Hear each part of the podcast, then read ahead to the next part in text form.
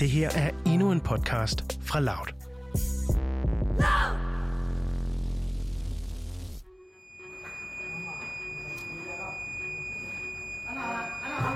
Dito na, dito na. Ano na, buksan na, buksan na yung peros. Peros ba? Peros, peros. Sa kabila, sa kabila naman. Kailangan, una na. Igennem en skibsrude har vi udsigt til en lille hvid speedbåd, der kommer nærmere og nærmere. Den skærende tone fra alarmen signalerer, at et potentielt piratangreb er på vej, og alle mand løber under dækket for at komme i sikkerhed.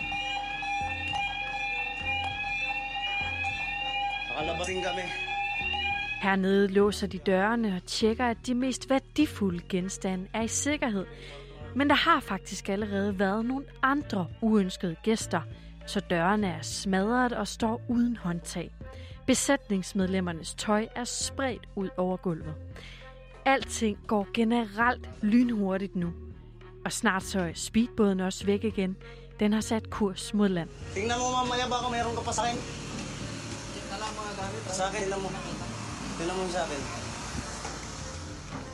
Tad, tingnan mo yung nangyayari sa ano mo. Oppe på dækket er vinduer splindret i tu, der ligger glasskår på gulvet. Dørene er brækket op, og vandflasker triller rundt. Men en lille smule rod og ødelæggelse er ingenting i forhold til, hvad der kan ske ombord på et skib i Guinea-bugten. I Vestafrika haver den danske sømands værste fjende piraterne. Med olielager og store pengesummer som mål, går de ombord på mærskibe for at kidnappe besætningsmedlemmer, og de lykkes med det i ganske stor stil.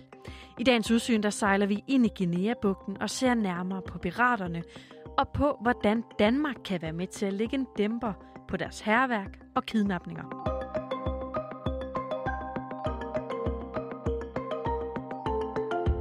Det her er Udsyn med Sofie Ørts. I Vestafrika, der skal skibene ind i havnen. De kan ikke bare sejle forbi. De skal ind og aflevere fragt. De skal ud, ind og hente olie, øh, som så skal transporteres op til Europa og til USA. Så det er en bunden opgave, og, øh, og den er virkelig farlig. Ja, det er en farlig mission, når for eksempel et mærskskib skal sejle varer til eller fra Vestafrika via Guinea-bugten. Ikke mindst fordi, at antallet af piratangreb og kidnapninger det stiger. Det ved Jessica Larsen en hel del om. Hun arbejder nemlig med stoffet som forsker i maritim sikkerhed hos DIS. Og i dag der har jeg bedt hende om at gøre os lidt klogere på, hvem piraterne i Guinea-bugten er. Ikke mindst fordi, at vi for ganske nylig fik den her nyhed.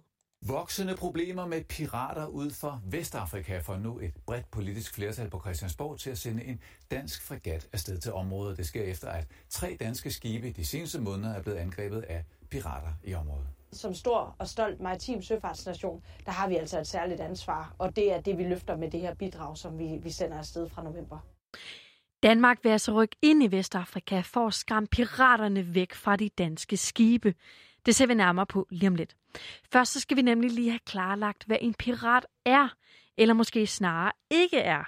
For øh, lad mig bare være ærlig. Jeg kan ikke komme udenom, at jeg vil snakke om pirater for en øh, ganske særlig filmserie på hjernen.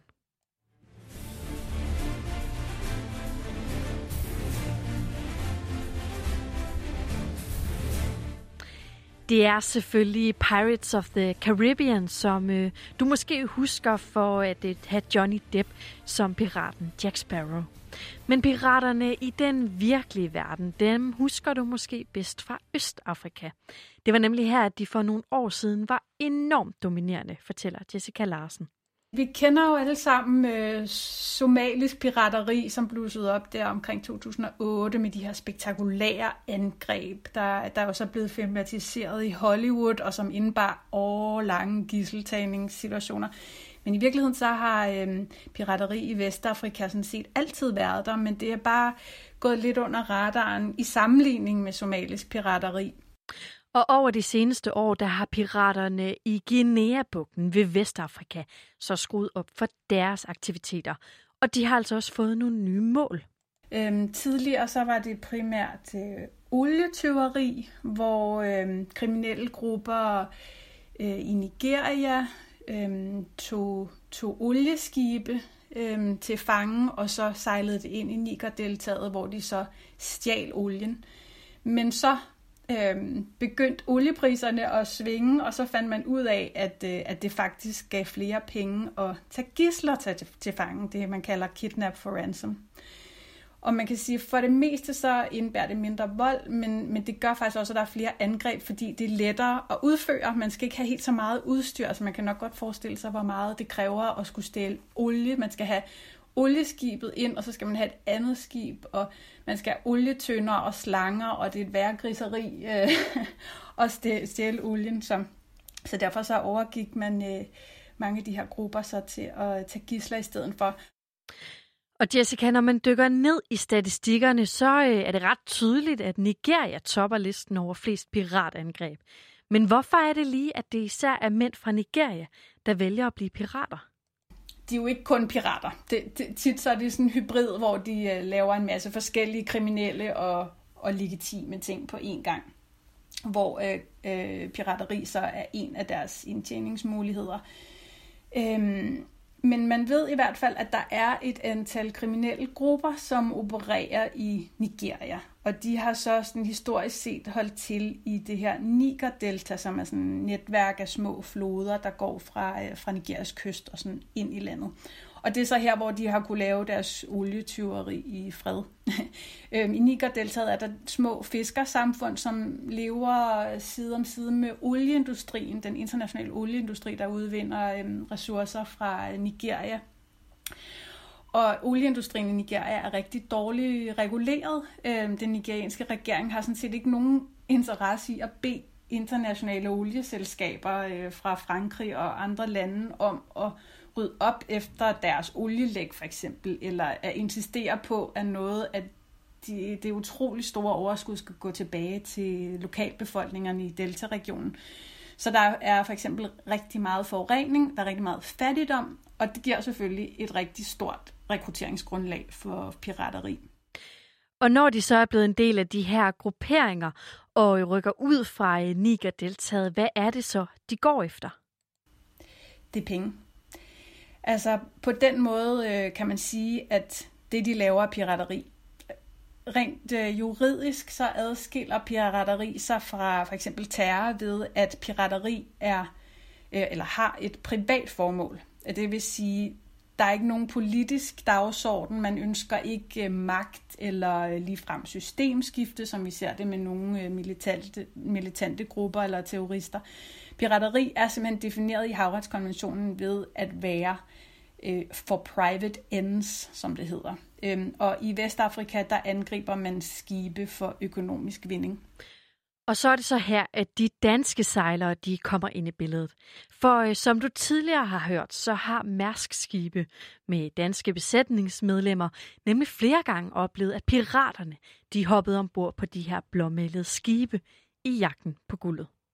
Det er jo en risikofyldt øh, operation, så der skal helst være øh, en belønning i den anden ende, så de tager ikke sådan øh, den lille senegalesiske fiskekutter. De vælger øh, nogle af de store skibe, hvor der sådan, står mærsk på siden eller noget lignende, fordi der, der ved de, der er gode chancer for at få penge ud af det. The International Maritime Bureau has tracked a steady increase in kidnappings over recent years, and during 2020, pirates in the Gulf seized 130 seafarers in 22 separate incidents, accounting for all but five of those taken at sea worldwide. Jessica, hvordan finder de her grupperinger egentlig frem til for eksempel et mærskib? Nu er der jo rigtig gode øh, teknologiske muligheder med alle de apps og hjemmesider, der er, der ligesom kortlægger handelser og lystskibes øh, ruter igennem deres AIS, altså deres Automatic Identification System, som øh, sender besked om, øh, om skibenes koordinater. Så der, der er nogen, der kan følge med i, hvilke skibe, der, der sejler rundt i farvandet. Og derudover så spekuleres der også kraftigt i, at, at øh, nogle af de her øh, kriminelle grupper også får hjælp af lokale myndigheder til sådan at udse sig skibe og også sådan vide, hvornår skibene øh, er hvor.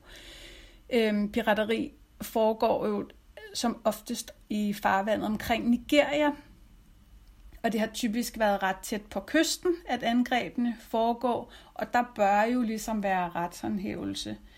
Øhm, men man ved også, at der er rigtig meget korruption, og det er klart, at det er en mulighed for de her kriminelle grupper at, øh, at udnytte det. Og når grupperne så har udset sig et mål, ja, så angriber de det er jo ikke et helt diskret foretagende. Øh, altså det, det kræver jo, at man har et skib, og der er flere mænd, der har øh, sådan ret kraftige våben, og, og selve angrebet, det, det øh, indebærer jo, at man sejler øh, stærkt hen imod et andet skib, og altså det bør man jo kunne se, øh, hvis man har... Øh, har maritim politi til stede. Øhm, og så kan man sige, at hvis det skib, der bliver angrebet, opdager, at de er ved at blive angrebet, så vil de selvfølgelig også kalde over radioen med det samme og bede om hjælp. Og så er det jo så meningen, at der er nogen, der, der skal komme til undsætning.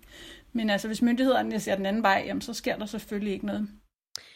Jessica, du fortalte her lidt tidligere, at der er en øh, klokkeklar forskel på terrorister og så pirater.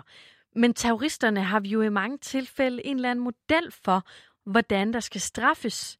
Hvad med piraterne? Hvor er det system, som straffer dem for kriminalitet? Altså, det er, hvad man kalder et rigtig godt spørgsmål, og det er den ømme tog i alt det her. I en somalisk kontekst, der foregik en byrdedeling, hvor typisk øh, vestlige øh, stater sendte flådebidrag afsted, øh, USA, Europa, men også øh, Japan og Sydkorea og Kina. Øh, de patruljerede så det vestindiske ocean, og så når de opbragte øh, et øh, mistænkt piratskib, så sendte de de mistænkte til retsforfølgelse i regionalstater. Men så er der bare lige det problem, at i Vestafrika er der altså ikke lavet sådan en aftale. Ganske enkelt, fordi der ikke er indsat krigsskib til at samle piraterne op. I hvert fald ikke øh, endnu. Nogle lande i regionen har lovgivning, der rent faktisk kriminaliserer pirateri. Altså, det er der, vi er, ikke?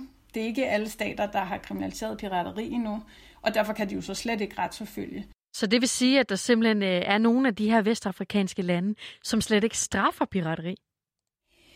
Det er faktisk øh, ikke så unormalt, at lande ikke har øhm, kriminal, altså ikke har defineret pirateri som en kriminel handling i deres, øh, i deres strafferet. Og altså, lige nu, øh, der er både EU og, og Danmark for den sags skyld, øh, og særligt FN, øh, den del af FN, der hedder UNODC, the uh, øh, United Nations Office on Drugs and Crime, de, de laver lige nu et kæmpe arbejde med at få øh, indskrevet pirateri i, i nationale øh, lovgivninger, sådan så at staterne langs kysten har mulighed for at retsforfølge. Lad os lige samle op en gang. Øhm, I Nigeria er der altså enorm fattigdom og arbejdsløshed. Og i flere lande i Vestafrika er der ingen straf for pirateri. Umiddelbart så kunne det her altså godt lyde som skruen uden ende for kriminalitet og pirateri men også som en voldsom farlig situation for de sejlere, der altså i ret mange tilfælde har et rødbedefarvet pas med ombord.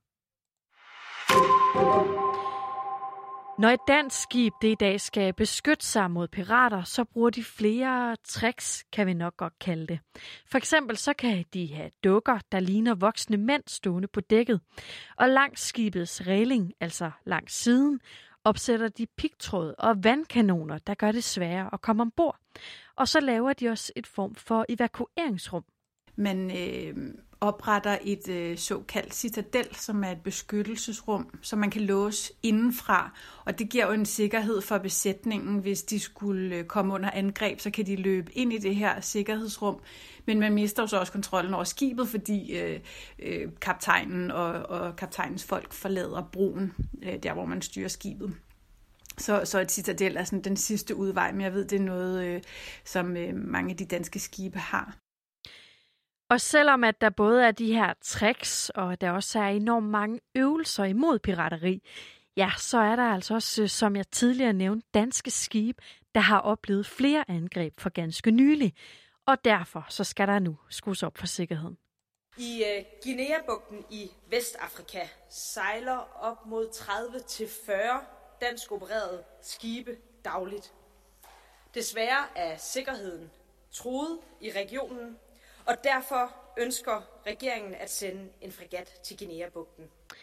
Jessica, hvor stor betydning tror du, at det kan få med en øh, dansk fregat i Guinea-bugten?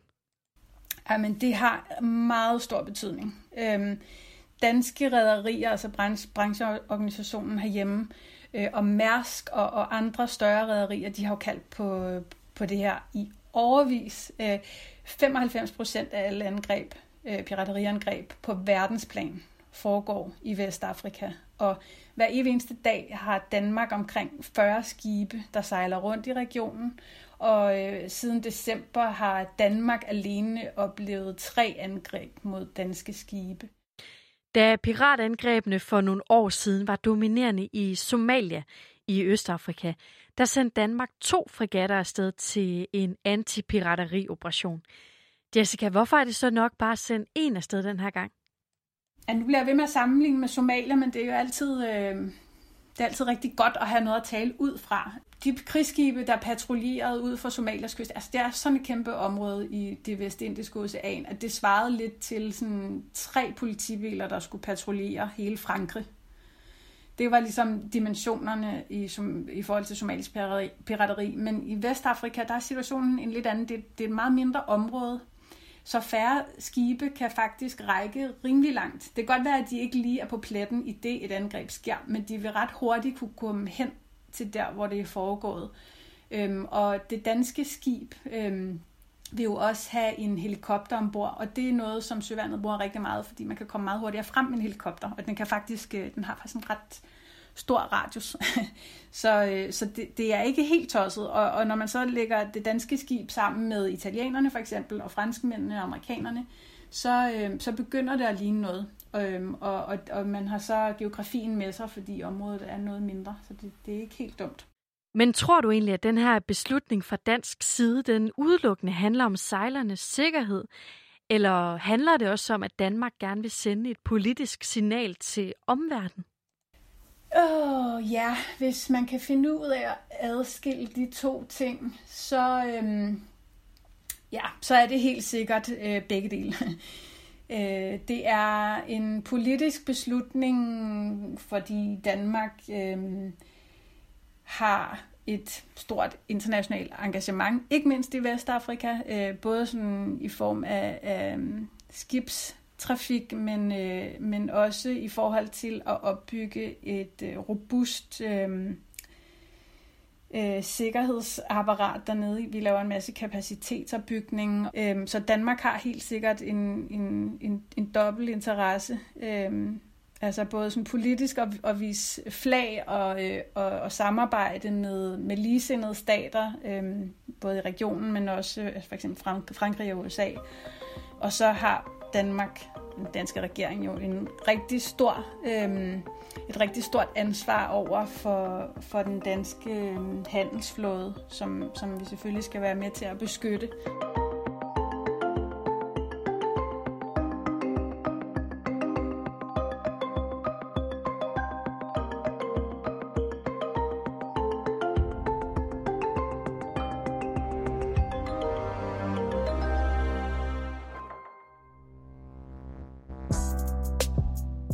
Det her var en aktuel podcast fra Loud.